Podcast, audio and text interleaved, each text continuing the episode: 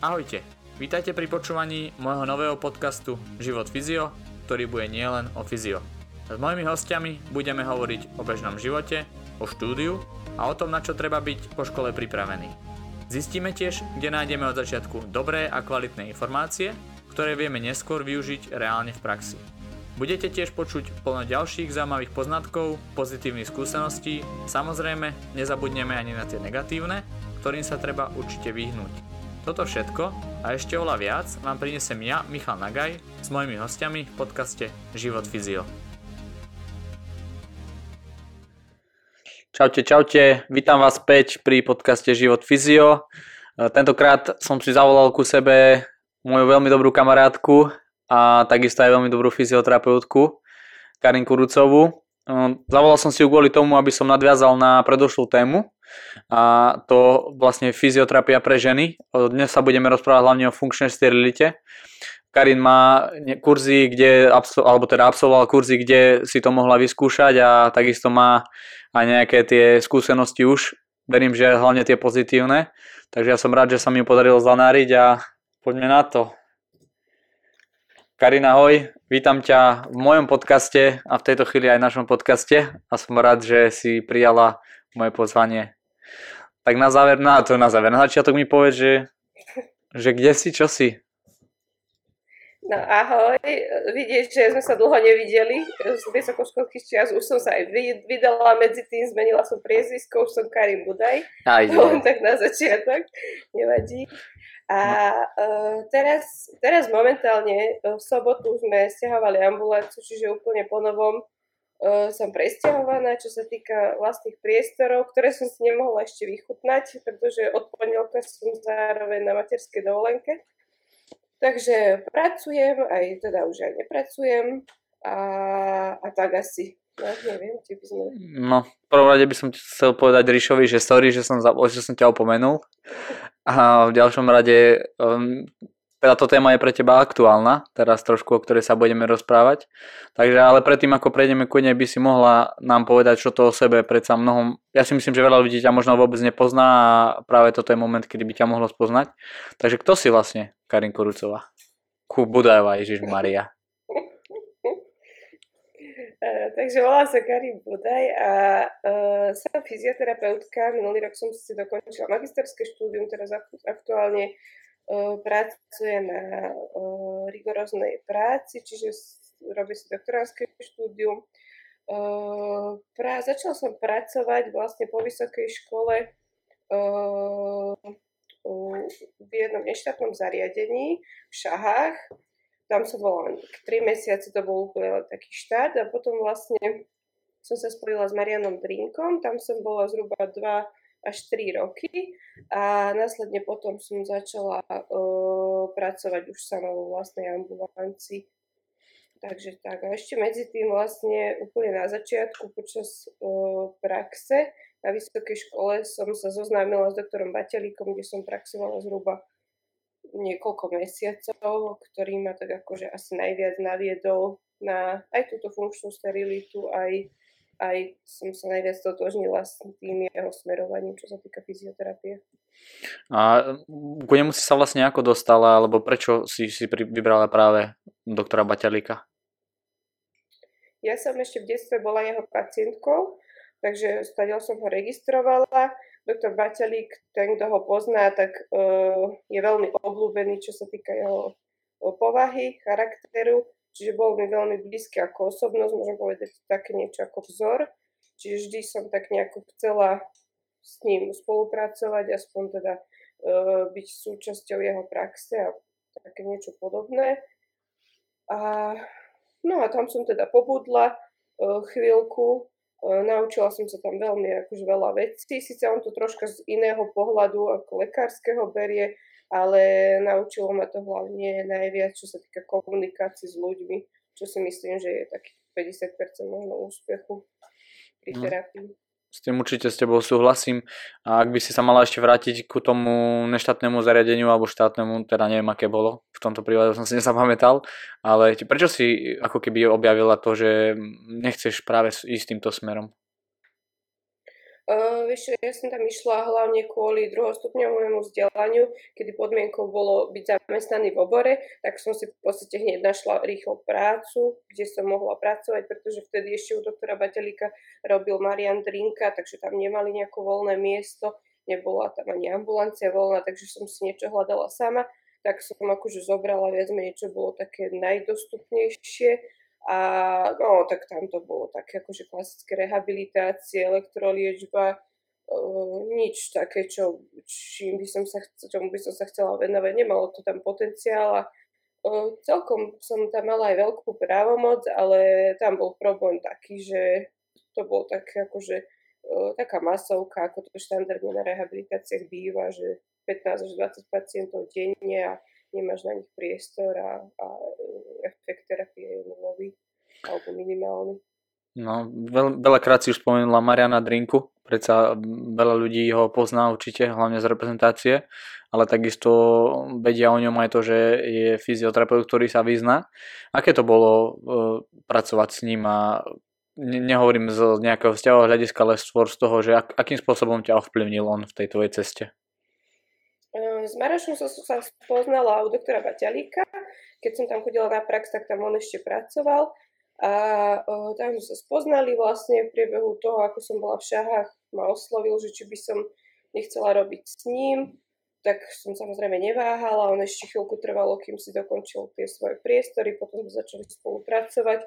Celkom som, musím povedať, bola taká hodina do veľkej vody, nakoľko on veľmi veľa cestoval a veď e, tým je známy, že naozaj s tými športovcami uh, má veľa skúseností, takže on cestoval po svete a viac menej ja som tam začala u neho uh, pracovať a spolupráca s ním, musím povedať, bol, že bola veľmi obohacujúca, to určite. A čo, čo by si povedala, že čo bol taká hlavná vec, čo ťa najviac naučil on? Uh, čo ma najviac naučil? Uh, pravdepodobne on mal taký, taký veľký cít pre tú manuálnu terapiu, taký ten vycítenie um, buď tej klubnej vôle, alebo aj tú diagnostiku, čo sa týkala hlavne zo športového hľadiska. Uh, ak by som to tak mala nejako porovnať, tak doktor Batelik mi naj, najviac ukázal, čo sa týka komunikácie s tým pacientom a, a u Maroša som sa najviac naučila jednak aj vyšetrovanie, aj aj takúto manuálny kontakt s pacientom. Keby sme sa mali rozprávať o tom, že aký je tvoj smer a to, ako si v podstate postupne nadobudla to, že takto, to, takto sa chcem e, uberať, čo, čo, a ako by si popísala vlastne ten smer tvoj? Aký je? Uh-huh. Um, nikdy som ja nebola tak nejako jednostranne zameraná ale zároveň som ani sa nechcela venovať všetkému, že uh, podľa mňa je veľmi dôležité mať takéto uh, základné smerovanie. Uh, neviem to tak akože jednoslovne popísať. Je to um, tak nikdy ma nebavilo nejaké cvičenie s ľuďmi. Vždy som to cvičenie posúvala vlastne uh, trénerom, uh, osobným alebo teda kondičným ktorí mali jednak viac priestoru, času na toho pacienta a jednak už v rámci takej tej štandardnej fyzioterapie alebo štandardnej liečby pohybového aparátu by to tak podľa mňa aj malo byť, že my by sme mali e, robiť takú tú terapeutickú zložku a potom už e, ten, tú, tú kondičnú časť silovú by mal robiť tréner, ktorý má na to viac priestoru. Čiže mňa vždy bavili skôr tie manuálne veci ale nie, veľa, vecí, veľa ľudí si samozrejme myslí, že to je všetko o masáže alebo nejakých, nejakých štruktúrach a tak, ale samozrejme je to o tom, o tom vedieť hlavne dobre zdiagnostikovať pacienta, posúdiť všetky tie aspekty, čo vplýva na ten jeho aktuálny zdravotný stav a, a potom, potom základ jeho vypočuť, e, nech sa vyrozpráva, keď je prvá terapia pol hodinu, nech len rozpráva, rozpráva, pretože on štandardne vám donesie 20 papierov rôznych magnetických rezonancií alebo rôznych vyšetrení, čiže vypočuť ho, e, potom zdiagnostikovať a zvoliť správnu terapiu. Myslíš si, že ťa, keď ti možno do toho vstúpiť, my máme samozrejme nejakú históriu e, študujúcu spolu, tak to poviem. A ja si vždy pamätám, že ty si prišla za nami alebo ku nám s tým, že si ved- sa naučila nejaké nové techniky manuálne a my vždy sme pozerali, že fúha, že aké je toto super, že ako to vie, že tá technika, ako si to dostala do ruky. A predsa dnes si žena, je mnoho žien sa tým manuálnym technikám, dajme tomu, nechce venovať kvôli tomu, že to je náročné na či už s tými mužmi, ktorí sú väčší. Ako, ako by si toto povedala, že je to, je to také ťažké pre tú ženu tak manuálne pracovať, alebo si to vieš fakt tak uľahčiť, že tá manuálna medicína je pre teba v podstate denný chlebičkom a môžeš ju robiť s kým chceš, ako chceš? Ako musím povedať, že zo začiatku to bolo veľkou nevýhodou z pohľadu pacientov, nakoľko som bola pomerne mladá a z ich pohľadu neskúsená Takže bolo náročné získať si tu ten záujem toho pacienta. Veľakrát sa mi stalo, že ma uh, zbadali štandard, to boli starší pacienti. Keď ma zbadali, tak niekedy normálne možno, že chceli ísť až k niekomu inému. Ešte nedostala som ani priestor sa ukázať. Ale som ich teda presvedčila o tom, že mi dajú teda šancu a uvidia. Samozrejme boli spokojní, Uh, nikdy sa mi nestalo, že by povedali, že by chceli ísť buď Marošovi alebo do niekomu inému. A e, toto bol možno, že skôr ten prvý dojem, pretože vidia ženu, ktorú pomerne vštíhlu, ktorá akože pôsobí na nich, že nemôže vládať žiadnu manuálnu terapiu. No ale musím povedať, že e, čo sa týka tej fyzickej stránky, tak tam nevidím žiadny handicap. Urč, určite je potrebná fyzická príprava, ktorá je nevyhnutná. Z začiatku som necvičila, netrenovala, aj som mala potom nejaké zdravotné problémy, čo sa týkalo zápestia, ramena, lopatky, čo je teda prirodzené, takže čo aj Maroš ma k tomu dokopal, že musím sa starať aj o seba. Takže začala som pravidelne trénovať a musím povedať, že mi to veľmi pomáha. Čiže čo sa týka tej fyzickej stránky, tak tam nevidím nejaký, nejakú nevýhodu oproti mužom. Pýtam sa preto, lebo my sme sa bavili, že a čo by si povedala na to, aké sú úskalia a problémy tej mm, fyzioterapeutky ženy, lebo predtým sme tu mali otázku takú takisto, že ako sa, aké má, či sa môže v podstate žena fyzioterapeutka presadiť aj v nejakom športovom kolektíve, aký máš na to názor ty?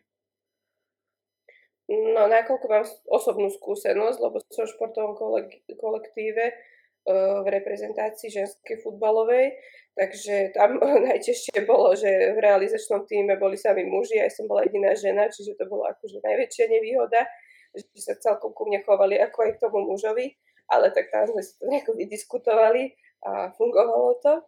A, ale zase, čo sa týka športovky, tak to boli baby, takže to boli fajn, oni sa mi s tým vždy zastali a tak. Ale to bolo všetko v rámci srandy a normy. Uh, takže toto si myslím, že v športe tam nie je problém.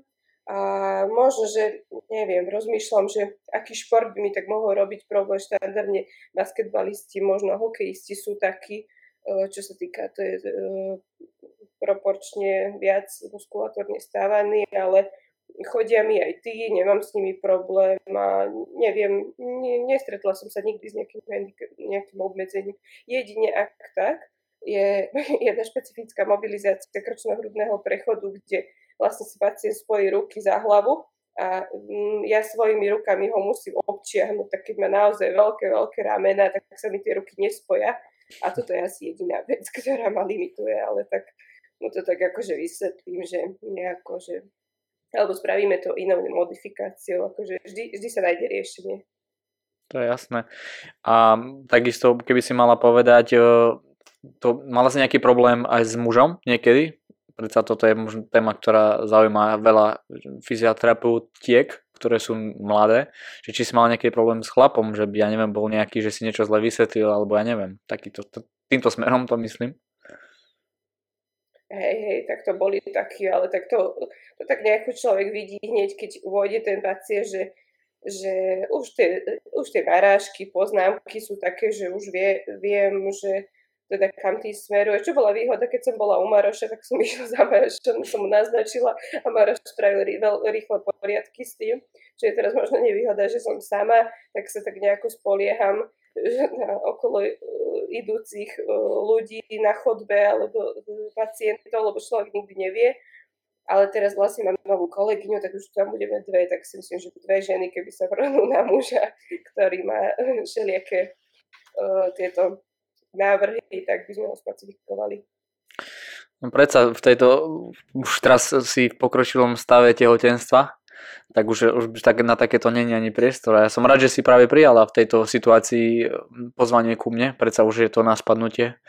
A samozrejme my sa tešíme aj s našimi kamarátmi, že niečo takéto príde.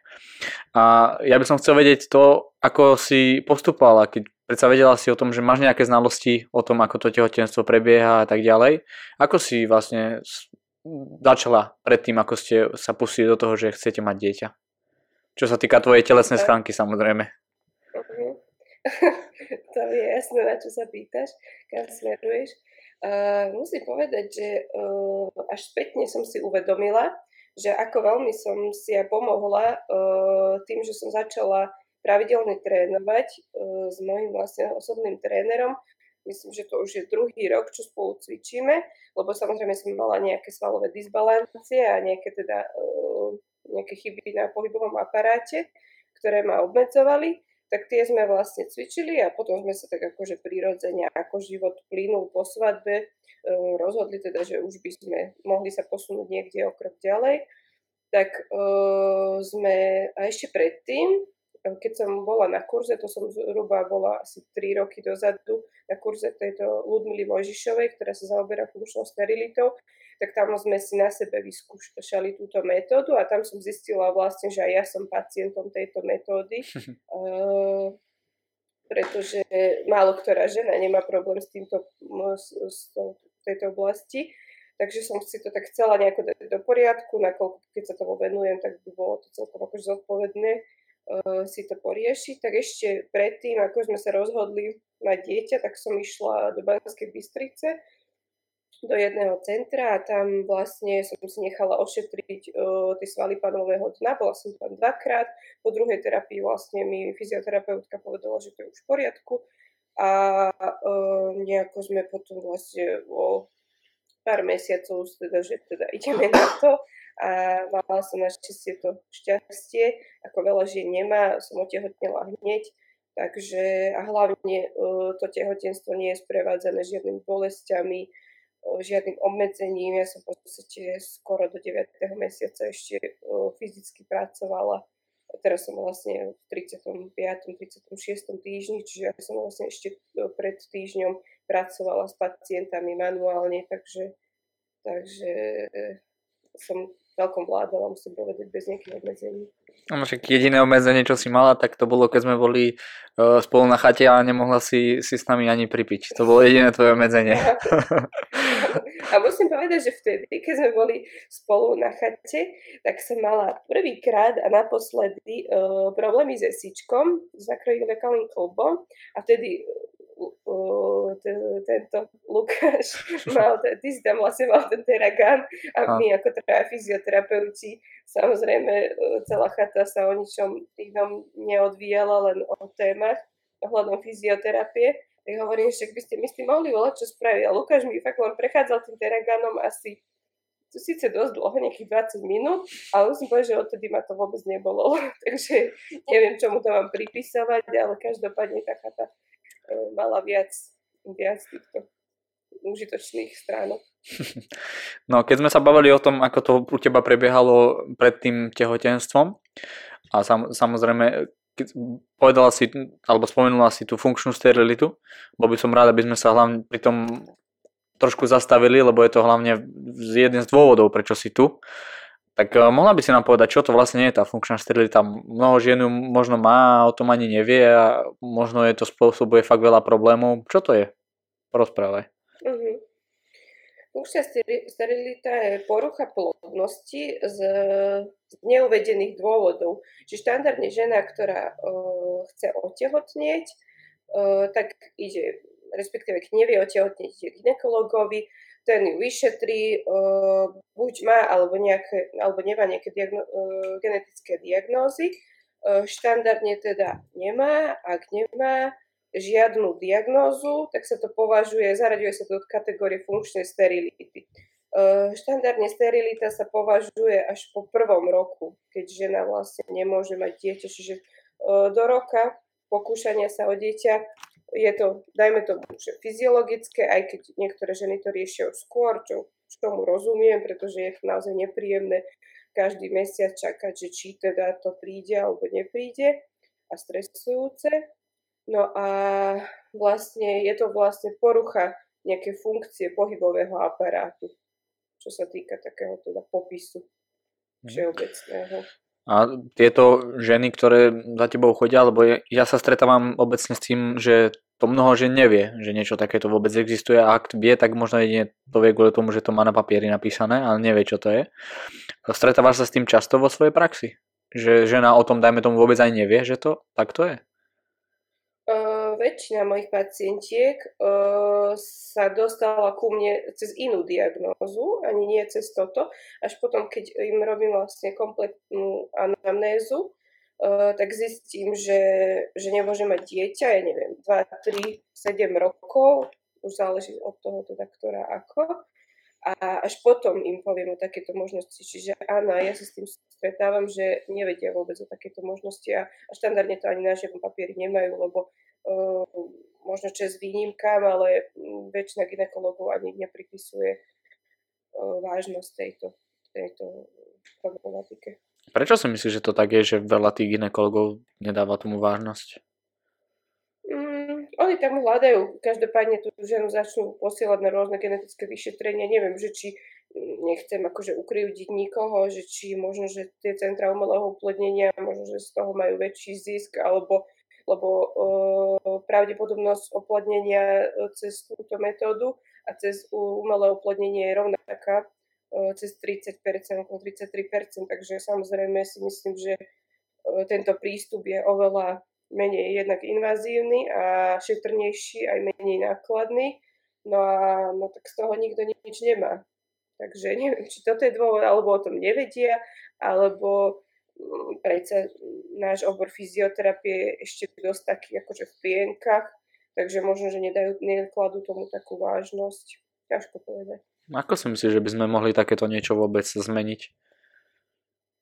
Ja si myslím, že teraz práve tomu prispievame, že robíme tomu reklamu a osvetu a uh, možno, že priamo cez ginekologov, to je moja snaha uh, osloviť ginekologov, ktorí, ktorí sú takí E, prístupný takýmto novým alternatívnym riešeniam, no novým, no to už ani nie je taká nová hm. metóda, ale uh, tak hlavne cez tých ginekologov, pretože žena, keď nemôže odtehotnieť, tak prvá cesta je, kde ide, tak ide za ginekologom.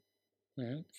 A máš nejaké už dohodnutých akože ginekologov svojich, ktorí sa tebou posielajú tieto ženy s takýmto nejakým onemocnením alebo ochorením, alebo ja neviem ani ako to mám nazvať, so dysfunkciou asi to bude lepšie, dysfunkcia. Mm-hmm. Máš, máš to, nejakých dohodnutých? Dnes sa to zaraďuje medzi diagnózu, čiže môžeme to kvôli nazývať ako diagnóza. Uh, popravde nemám z jedného dôvodu a to toho, že uh, keby začnem o tom hovoriť, tak e, je to téma, ktorá sa týka veľkého, veľkého množstva žien a teda nie ide len o tú funkčnú sterilitu, ale aj e, bolestivý, pohľavný styk, bolestivý menzes, ktorý má skoro, no veľmi veľa žien. A nechcela som sa uh, prezentovať touto metódou, kým som nemala svoje vlastné deti. Kvôli tomu, že veľmi ma stresovalo uh, tá vysoká pravdepodobnosť tej funkčnej sterility a aj tie ženy naozaj prídu veľmi zlom psychickom rozpoložení a obrovský to vplýva na tú ženu. Tak ja som sa toho dosť obávala, teda aby som aj ja sa nestala raz touto pacientkou. Možno aj práve preto som mala celkom taký zodpovedný prístup k tomu. A už teraz predsa, už keď e, som takto na tom, akom som, predpokladám, že už všetko sa bude vyvíjať podľa očakávaní, Eh, tak je to trocha iné, ale myslím si, že keby sa začnem tomu zaoberať, tak by to malo možno, že až príliš veľkú odozvu, čo zase nechcela by som sa venovať len tejto problematike, nakoľko je veľmi psychicky náročné robiť s neplodnými ženami. Hmm. Keď sme pri tej psychike, eh, z koľko percent si myslíš, že tá funkčná sterilita je z psychiky a stresu? Mm, nie je to nejako dokázané, ale z môjho pohľadu kľudne to môže byť až 50%, ale to je len naozaj uh, môj objektívny, uh, môj subjektívny pohľad na túto vec. Akože nie je to nič, čo vieme nejako preukázať, ťažko sa to každopádne preukazuje, ale vplýva na to každopádne veľa aspektov na tú funkčnú sterilitu. Keby sme mali zopakovať znova, pre koho je táto liečba, odporúčal by si to každej žene, aby niečo takéto absolvovala aj z preventívnych dôvodov, alebo len vtedy, keď tam je aktuálne tá dysfunkcia?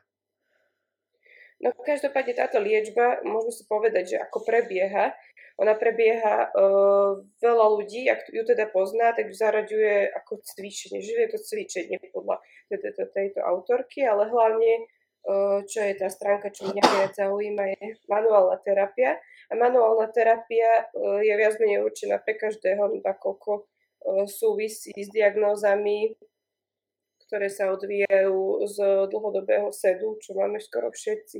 Uh, v tejto terapii sa vlastne mobilizuje celá chrbtica cez e, kľúčnú koz rebra, driekovú chrbticu, pánu, e, kolena členky a až uh, druho, na druhom mieste je uvoľnenie svalov panového dna, čo sa robí vlastne cez konečník, čo je, by som povedala, možno taká najmenej príjemná časť toho, ale tá žena, ktorá chce mať dieťa, tak je ochotná to postúpiť a štandardne ona už u toho ginekologa takéto vyšetrenie postúpila, takže nie je to pre ňu až taký problém a potom sa tam teda zaraďuje to cvičenie. Čiže ono každopádne to je to vhodné viac menej pre každého, kto nemá vyslovene nejakú kontraindikáciu, ale ani teraz ma nenapadne, čo by to také mohlo byť.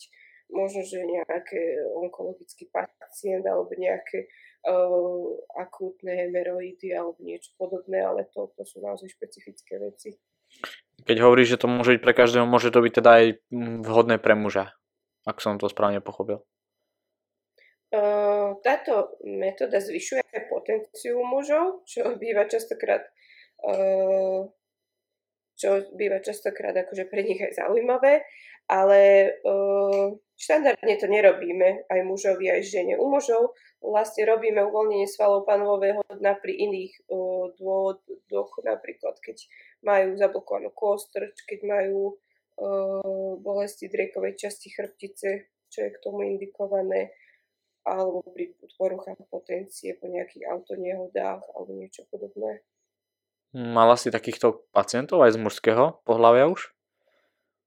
Áno, áno, mala som, nemala som ich veľa, možno nejakých 10, ale musím povedať, že radšej to robím ženám, lebo tak ako sa toto deje, keď neviem, či to mám teraz akože hovoriť, práve s mužom uh, komunikujem, tak muži sú naozaj veľmi citliví a uh, veľmi to ťažko znášajú a o to je to potom náročnejšie aj pre mňa, ale samozrejme to zvládnem, len musím sa ja psychicky na toho muža pripraviť, lebo nebolo to ani raz také ako pri žene, keď som to robila s mužom.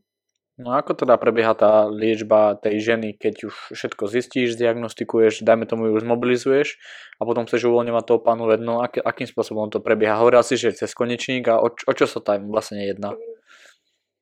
E, či postup je taký, ak by sme išli od začiatku, príde žena, či štandardne hovorím, že málo kedy sa stane, že vie o mne, že robím túto metódu, čiže príde žena, že, ju, že má migrény, bolesti hlavy, bolesti driekovej chrbtice, možno, že bolestivý menzes, ale to menej chodia s tým. A ja si teda spravím kompletnú anamnézu, už keď pri tom prvotnom vyšetrení zistím, že ona má problém s panovým dnom, pretože tamto vyšetrenie je naozaj dosť konkrétne.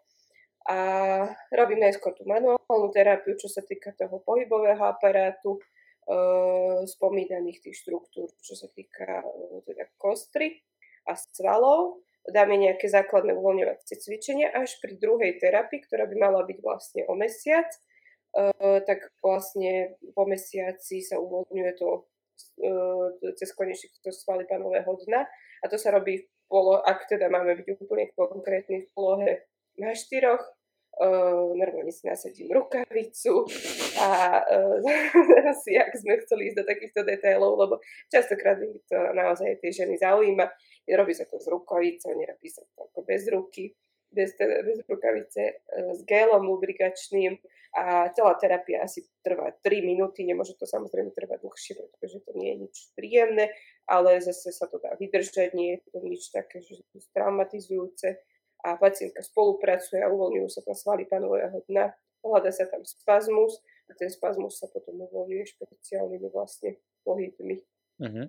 Ty si hovorila, keď sme sa o tom bavili veľakrát, že ty v podstate hľadáš tam ten trigger point a ten môže byť dosť o, veľakrát fakt bolestivý. Je to tak? Uh-huh. Áno. Musím povedať, že aj ja, keď som sama bola pacientkou na tom kurze, tak som bola prekvapená, ako veľmi to boli, ale je to taká bolesť, uh, pacienti to často popisujú slovom vykupujúca bolesť, že veľmi bolí, ale vedia, že keď sa odstráni, tak bude dobre. Takže tak nejako, že to všetci zvládnu, je to taká tupá bolesť, by som povedala, že naozaj viem, že to tam nemá byť nás vždy na kurze učili, že zdravý sval nebolí, čiže to, čo bolí, nie je v poriadku, takže sa z toho prirodzene chceme zbaviť. Uh-huh. Ako máš tým úspešnosť, čo sa týka tejto tvojej liečby? Predsa už e, s tým, s tým si postupne trošku začala už aj doktora Batelika, nie? Uh, tam som sa o tom dozvedela v podstate. On to robí tiež a on tiež je toho názoru, že nechce sa tým prezentovať, nakoľko by tam mal v ambulancii len neplodné ženy. Čiže chce, tie chrbtice by sa mu úplne tým pádom ako vytratili, ani nie, že vytratili, ale tieto neplodné ženy by mu vytlačili tie chrbtice. A úspešnosť, um, no to ako som hovorila, vôbec vlastne sa tým neprezentujem. Čiže všetky ženy neplodné, čo sa ku mne dostali, boli úplne náhodou, že niekto im o tom povedal.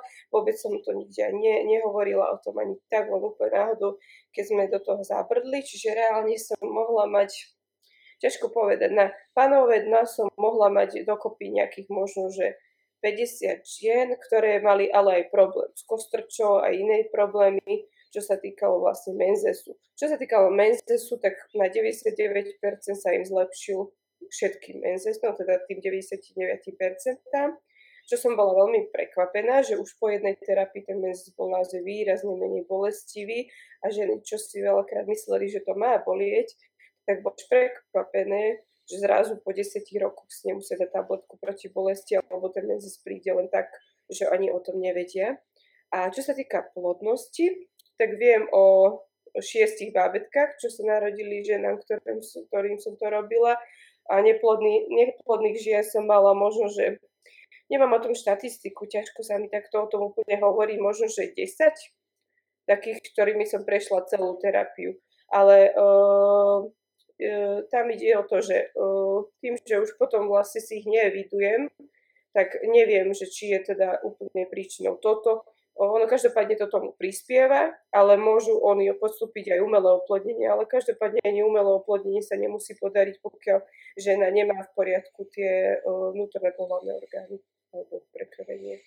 Ja som rád, že hovoríš aj o tom bolestivom menzese, pretože sme sa o tom bavili v predchádzajúcej časti a som rád, že si to spomenula, že aj toto je jedna z vecí zase, kde, ktoré, kde znova apelujeme na to isté. Takže ja dúfam, že budeš mať týchto pacientov týmto, s touto diagnozou čo najviac úspešných a je zaujímavé, že takéto niečo, to uvoľnenie pánového no že predsa jedna vec je uvoľnenie e, obyčajného svalu, poviem to obyčajného, a druhá vec je uvoľnenie niečoho takého, že predsa je to, je to pekné to telo, že dokáže fakt reagovať a kvázi možno ty dokážeš vyriešiť problém, ktorý je niekoľko ročný behom možno jedného, dvoch sedení. Po tých sedeniach vlastne u teba prebieha aj to, že je tam nejaké cvičenie, ale, alebo ktoré dávaš na doma, alebo ako, ako vlastne je toto? Je tam aj nejaký pohybový stimul? Áno, vždy na konci terapie vlastne si povieme, aké cviky, s akou frekvenciou by sa mali cvičiť. Ukážeme si ich a pacientka ich cvičí. Cvičiť by mala každý deň aj dvakrát denne. Niektoré cviky sú tam zo spolupráci aj partnera a štandardne vlastne táto terapia sa vykonáva pol roka, pretože pravdepodobnosť otehotnenia v každom cykle je 25%, takže ono vlastne aj zdravá žena nemusí otehotniť, nemusí sa bať, pretože naozaj tam veľa, veľa aspektov do toho zohráva. Čiže do pol roka ja, ja vlastne liečím touto metódou a potom vlastne ona do toho roka by mala otehotniť. Čo štandardne tie ženy, ktoré otehotneli, tak zhruba okolo toho roka aj, tak, aj to tak bolo. Mhm. Ale čo sme si nepovedali ešte dôležité je, že vlastne čo sa deje vlastne s touto metódou, čo to ovplyvňuje. Takže tam ide v prvom rade o to, že v driekovej časti chrbtice nám vychádzajú vlastne nervy, ktoré e, zásobujú vnútorné pohľadné orgány.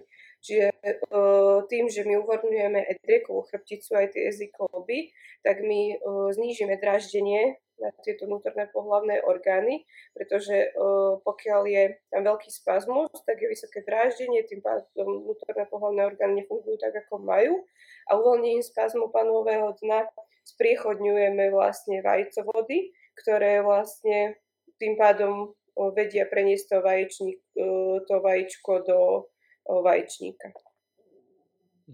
Eš, ešte máš tomu niečo? Lebo ja som poviem zabudol na to, že sme to fakt ne, nespomenuli, že čo to vlastne robí. Uh, vlastne toto je taký základný princíp, lebo tam dochádza k takým uh, rôznym uh, pohybom v tých vajcovodoch a tým, že je tam veľký vzťah tých svalov panového dna, tak tieto pohyby sú tam ako keby pozastavené a tým logicky to vajíčko sa nemá ako dostať do vaječníka a tým pádom nemôže byť oplodnené alebo uhniezdené. Uh-huh.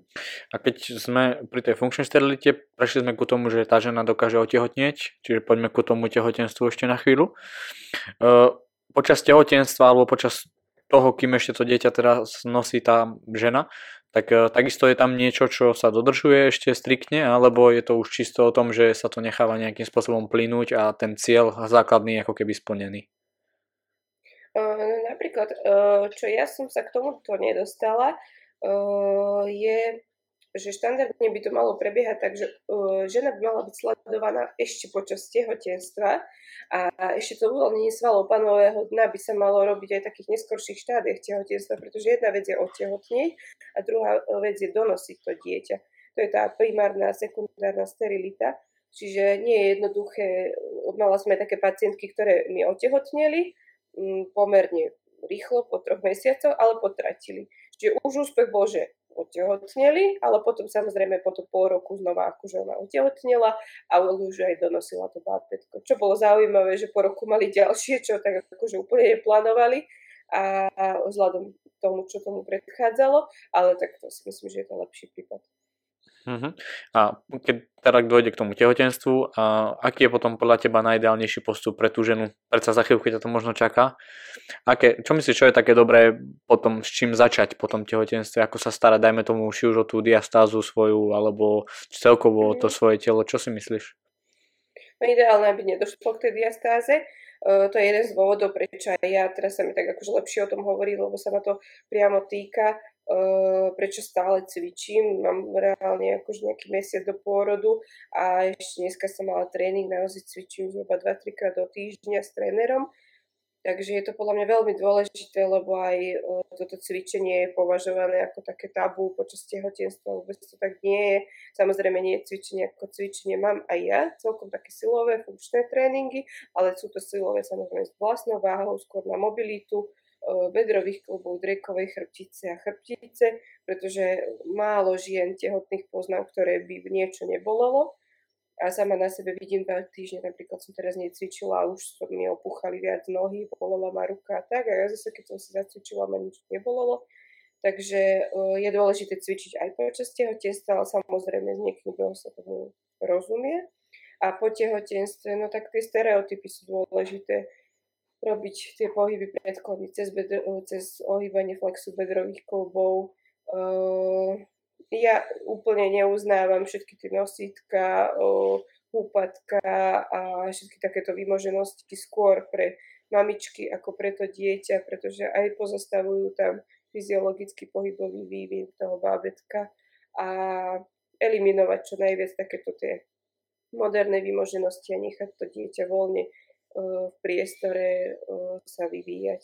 Hm. Toto je jedna z vecí, ktorú som si ja na tej, tej našej vysokej školy zapamätal, že, že to dieťa treba nechať, nech sa vyvíja ako keby samo a treba mu dať len priestor na to, a tiež plánujem aj niečo takéto do budúcna, nejaký podcast spraviť na ten detský vývoj a na to, ako, ako, by ako zaobchádzať s tým dieťaťom, lebo predsa si myslím, že to je zase jedna z tém, ktorá každá Instagramová stránka to robí dobre, že nie, že propagujú také chodítko, také chodítko, ale ten dopad na, tie, na tú generáciu mladú potom my máme v ambulanciách a bolo by dobre možno preto niečo spraviť, aby to tak nebolo. No. Áno, je to na, naozaj smutné, nakoľko to vidíme presne v našich ambulanciách, že už čoraz mladší pacienti chodia a naozaj mám bežne dvoj, štvorročné deti, ktoré mamička príde a povie, že má ploché nohy, skoliozu, že ako, ako je to možné. No, nie, nikdy nechcete obviniť toho rodiča, lebo väčšinou to robia nevedome, ale uh, vo veľkej väčšine prispejú práve oni k tomu uh, chybnému stereotypu alebo teda uh, chybnému podržaniu tela. S tou svojou nevedomosťou alebo takým tým svojim predbiehaním, že ktoré, ktoré dieťa bude skôr sedieť, chodiť a študovať do a podobne. No. Dúfam, že tomu tento podcast prispieje a aj teda ďalšie, čo budeme ešte robiť, aby, aby sme takéto niečo urobili teda tú osvetu, o ktorej si ty hovorila, aby sa to posunulo ďalej. A my sa tiež takisto posunieme ďalej a ja by som chcel vedieť od teba, aký bol ten tvoj aha moment e, v tvojej tej krátkej, poviem to, že krátkej zatiaľ, e, kariére fyzioterapeuta. Kedy si si povedal, že uh-huh, fíha, že toto ťa na, fakt veľmi posunulo. Čo to bolo? Uh-huh. Čiže čo ma posunulo, alebo čím som sa práve dostala k fyzioterapii? Ja by som povedal skôr taký, čo bol pre teba aha moment, že buď, že toto, buď to chcem robiť, alebo aha moment počas tej tvojej praxe teraz, že si si povedal, že fíha, že toto ma nikdy nenapadlo, že vôbec môže niečo takto spolu súvisieť. Uh-huh. Uh, určite musím povedať, že pre mňa najväčšou inšpiráciou bola prax doktora Paťalíka, pretože on uh, takým tým nejakým svojim dobre, on má asi niečo, nejaký dar, čo je medzi zemou a nebom, zemou a nebom, tak, uh, tak vlastne on určite niečo zdedil, uh, čím sa tak akože vie priblížiť tým ľuďom a, a prišlo mi to tak, že celkom tak pomerne jednoducho vieme pomôcť tým ľuďom. A, a toto bolo také, že, že lebo ja som chcela študovať pôvodne medicínu, ale nebola som nikdy o tom taká nejaká presvedčená, pretože mm, neviem, tá medicína mi príde možno, že taká, že má, má menej osobný kontakt s tým pacientom, že túto predsa má čo väčší priestor na toho pacienta, viac času, viac sa ho môžem možno dotknúť, že je to všetko len skôr o tej administratíve, o tých záznamoch, spisovaní a podobne. A toto bolo také, že čím by sa tak nejak, nejako som mala potrebu niečo, nejakú stopu e, v živote zanechať. A, a toto mi prišla tak akože správna cesta, ako by som sa k tomu mohla dopracovať. Keby si mala pre fyzioterapeutov e, dať nejaké tvoje, poviem to, niečo, čo ťa fakt dám nejaký kurz, alebo nejaké školenie, alebo workshop, čo by si vybrala? Čo by bolo vhodné pre takých fyzio, ktorí sa chcú venovať e, tejto problematike? Aha, pri tejto problematike? Uh-huh. Uh, tak táto problematika má konkrétny kurz, to je tá metóda Ludmily Mojžišovej, ale podľa mňa každý by si mal nájsť takéto svoje smerovanie, nerobiť tie kurzy jeden cez druhý, aj keď každý kurz určite niečo uh, každému dá, ale myslím si, že mal by mať každý, každý to svoje smerovanie, pretože poznám veľa fyzioterapeutov, ktorí má tak nespočetné množstvo kurzov a, a ani nevedia v podstate to tak nejako skolbiť lebo treba sa orientovať určite jedným smerom a potom sa v tom zdokonalovať. Takže jeden kurz, keby si mala odporúčiť, tak aký by to bol? No čo sa týka na liečbu funkčnej sterility, určite to je metóda Ludmily Mojžišovej. Mm, ešte sú aj, akože, no, ona vlastne ani nemá iné kurzy, sú rôzne iné prístupy k tomu panovému dnu, aj napríklad vaginálny, čo mne príde už taký dosť možno kontroverzný, možno, že by to bolo náročnejšie, a, ale inak akože v podstate nemá veľkú konkurenciu tento kurz. Uh-huh. A čo by ti, keby si mala povedať, že čo ti chýba v ženskej fyzio? Je niečo také? Uh, v ženskej fyzio? No, možno, že tak akože, aby, aby tak uh, sa zlepšil pohľad na tie ženy, pretože uh, veľa ľudí má predsudky, že tá žena skrátka musí byť slabá. Teraz má napríklad, mám novú kolegyňu, tá je šikovná, jednak je futbalistka, čo určite má aj inú predispozíciu k tomu, ale naozaj tá žena vie, vie spraviť, myslím si, že to, čo ten muž Samozrejme, keď je, žena, e, keď je muž, napríklad keď som s Marošom robila, tak on samozrejme je väčší, má väčšiu ruku, čiže v niektorých prípadoch uh, mi vedel veľmi pomôcť, ale vždy sme si tak porovnávali svoje ruky a svoj ten tretí prst najdlhší. Hovoril, že Kajka, toto je, keby bola komu dám uh, do toho konečníka, tak to by bol už iný zážitok. Čiže všetko má svoje výhody a nevýhody ale to len tak na odľahčenie, ale myslím si, že taký ten, taká tá zaujatosť voči ženám tak tá mi tam trocha vadí, ale, ale zase my si to vieme obhajiť. To je jasné, to musí byť. Keď sme pri ženách, aké by si mala typy pre ženy? Dajme tomu, čo ťa napadne, čo by mohlo byť pre nich fakt užitočné vedieť a dajme tomu, sa stretávaš s tým, že to vôbec nevedia? Čo by to bolo? Ako pre pacientky? Alebo pre áno, áno, pre pacientky, pre pacientky. Uh-huh. No, naj, najväčšia podľa mňa akože taká nevýhoda alebo neznalosť je ten bolestivý mesiac, pretože žena ho má každý mesiac, trvá niekoľko dní a niektoré ženy naozaj na, veľmi, veľmi trpia, že nemôžu dokonca ani fungovať v práci, v škole a je to obrovský handicap a vidím to vo svojej praxi, čo hovorím, že nebolo ani môjim zámerom sa tomu venovať. Prišla som na to viac menej tak náhodou, že ako im to obrovsky vie pomôcť a ten mesiac majú, musím povedať, že 99% z nich ho majú úplne upravený. Nie, že akože lepší, ale že úplne upravený taký, že ho majú. Majú prvý deň možno, že pocit takého tlaku v podbruška, čo, čo by som povedala, že toto je prirodzené a potom viac menej ho prebehnú úplne normálne, bez migrén, bez uh, zvracania, bez toho, že by mali absenciu v škole alebo v práci. Ty si, uh, toto, čo si hovorila, tak to sa ti podarilo pomocou tej metódy Mojžišovej, áno? Áno, áno. No, častokrát to je len uh, takými prvotnými mobilizáciami. Mal som aj také pacientky, ktoré som, ktorými som nerobila mobilizáciu per rectum cez konečník, ale zistili sme, že už len toto im pomohlo. A, alebo častokrát aj krčná chrbtica vie mať obrovský vplyv na, na vlastne ten bolestivý menzes, uvoľnenie krčnej chrbtice a potom aj samozrejme tým, ktorým som to robila už priamo takto, pretože spazmus tam mala v podstate každá, lebo naozaj je to také, je to ovplyvnené dlhodobým sedom, uh, svalovými disbalanciami, uh, pasívnym životom, takže veľa, veľa faktorov na to vplýva, čo väčšina z nás aj má. Mm. Ešte nejaký tip, čo ťa napadne pre ženy, čo by možno mohli, alebo chcela by si, aby počuli v tomto podcaste?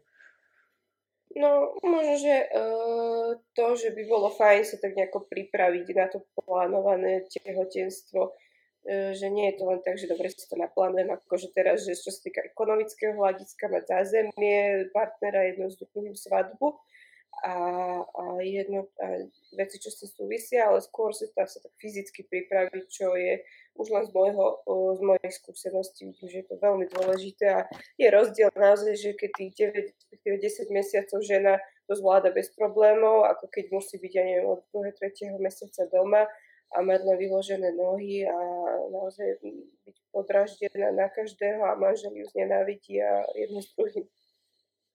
Keby si mala teda ešte raz povedať ten celý postup, ako by to bolo ideálne podľa teba, mohla by si ho tak v skratke iba povedať ešte raz? Ako keby celok? Ako, ako naplánované uh, tehotenstvo? Uh-huh. Alebo k čomu? Čo bolo podľa teba ideálne, uh, ako vieš? Uh-huh. No určite pravidelná pohybová aktivita uh, aspoň rok vopred, ale správna. Samozrejme, uh, keby začnem teraz nejaké silové tréningy bez nejakej korekcie pohybového aparátu, tak by to nemalo zmysel. Čiže urč, určite začať s niekým, kto sa tomu rozumie, aspoň rok pred tým plánovaným tehotenstvom začať cvičiť, aby som si vlastne vyrovnala tie svalové disbalancie. Potom uh, aplikovať nejakú manuálnu terapiu, pretože vždy sa tam niečo nájde, čo, teda, čo vieme ovplyvniť dať sa zdiagnostikovať možno, že nejakým takým terapeutov. Nebolo by to nutné možno, že počas pol roka, len jedno, dve sedenia a potom už teda nevidím žiadnu prekážku, že prečo by to nemalo fungovať. Keď, ja som ti ešte dal takú otázku v tej osnove, čo som pripravil, že čo, o čom by som sa chcel hlavne baviť. Dal som ti tam otázku, že nejaké pomocky pre ženy a ty si mi tam napísala tak pekne, že muž.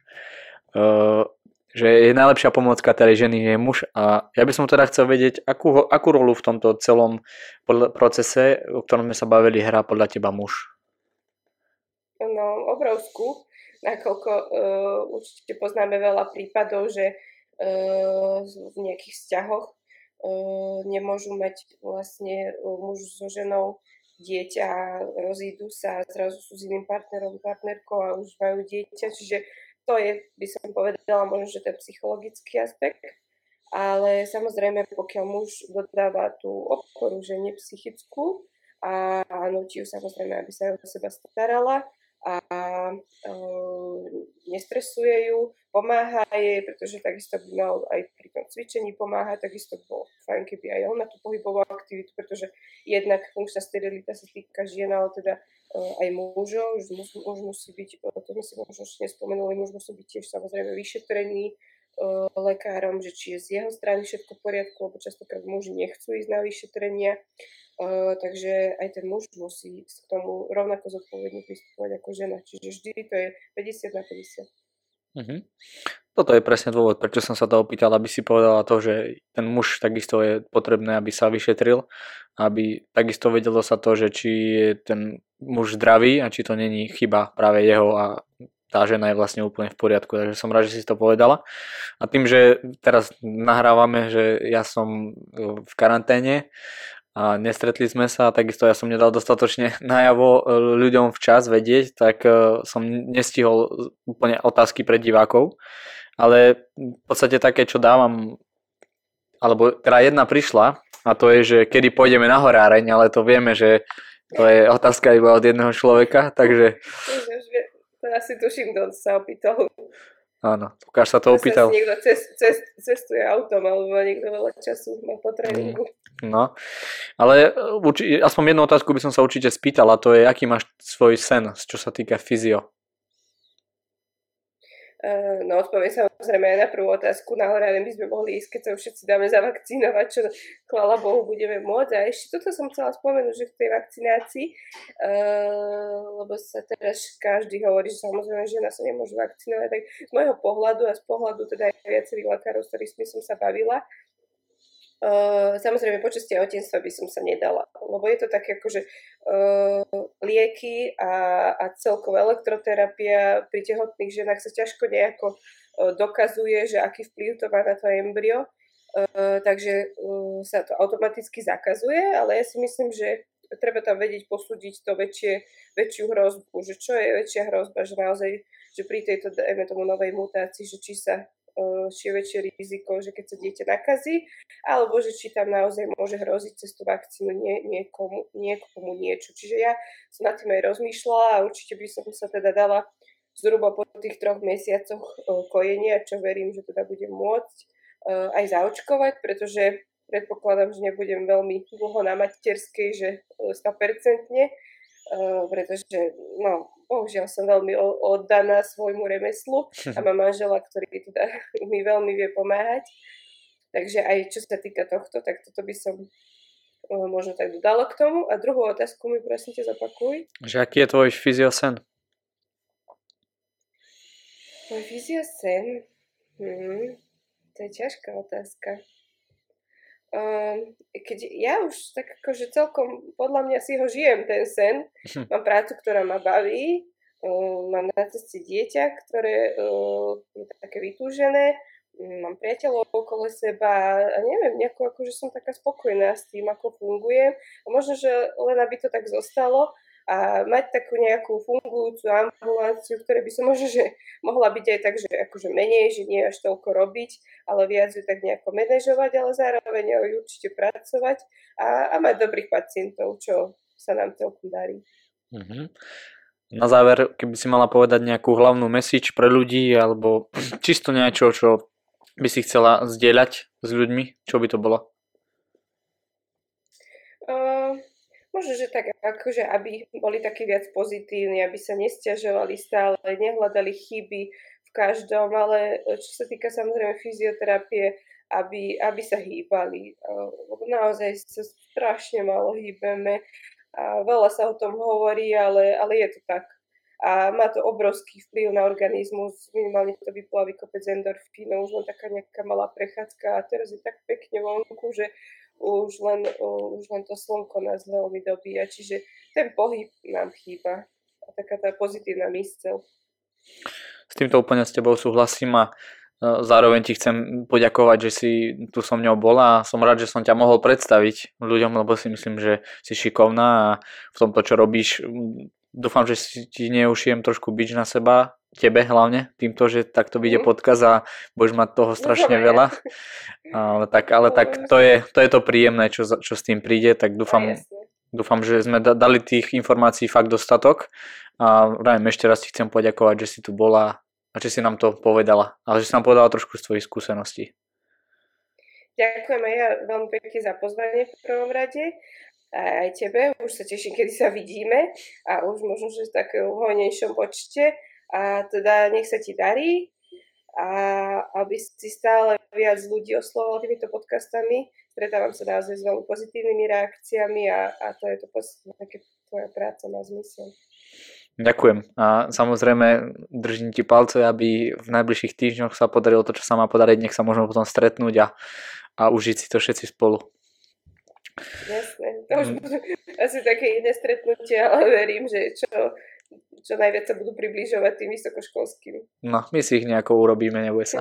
Dobre, Karin, ďakujem ti pekne. Zatiaľ ahoj, prajem ti pekný zvyšok dňa. Tak, super. Výborná epizóda s mojou veľmi, veľmi dobrou kamarátkou a som rád, že tu bola a že fakt nám povedala kopu zase dobrých zaujímavých informácií o fyzioterapii pre ženy a hlavne o funkčnej sterilite. Dúfam, že táto epizóda sa vám teda bude páčiť a ak sa vám bude páčiť, tak budem rád, keď ju budete zdieľať a posúvať medzi ľudí, nech znova čo najviac žien vie o týchto problémoch a nech ich môžu riešiť a nech hlavne môžu otehotnieť a mať potomkov, koľko túžia. Takže ešte raz, majte sa pekne, čaute.